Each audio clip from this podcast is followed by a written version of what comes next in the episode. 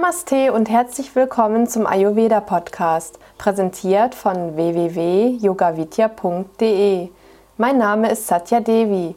Ich bin Ayurveda-Therapeutin und Yogalehrerin bei Yoga Vidya. Ich möchte dir einige praktische Tipps zu Ayurveda geben.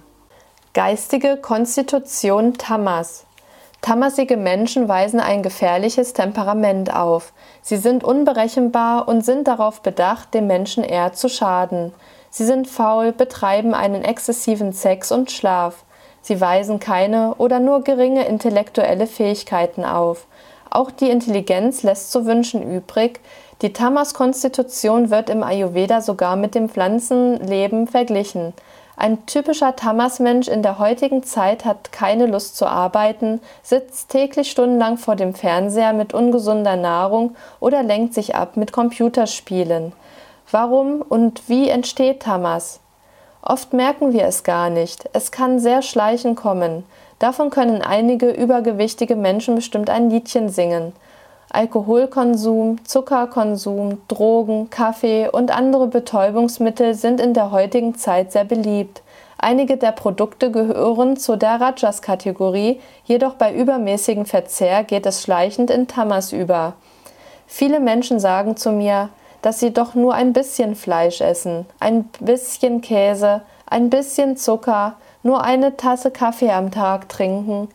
Unter dem Strich ist es jedoch eine Menge. Uns ist unsere ungesunde Lebensweise oft nicht bewusst.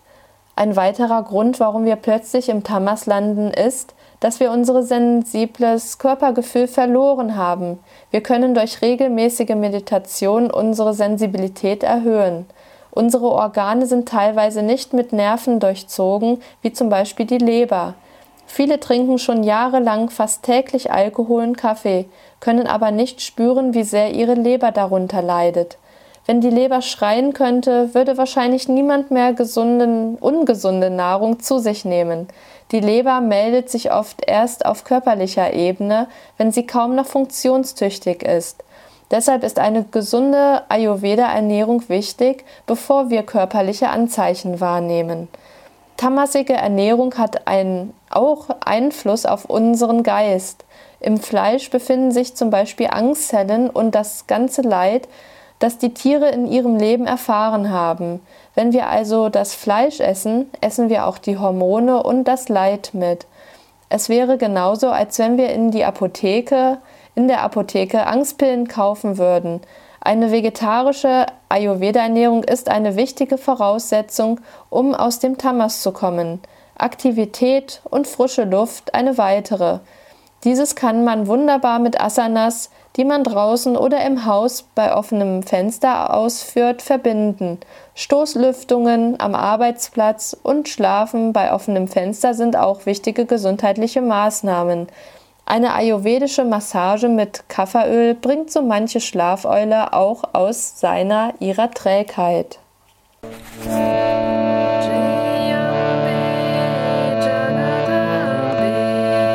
Das war die heutige Ausgabe des Ayurveda Podcasts. Mehr zu Ayurveda, Yoga und Meditation, auch zu Seminaren und Ausbildungen auf unseren Internetseiten www.yogavidya.de www.mindfulness.de.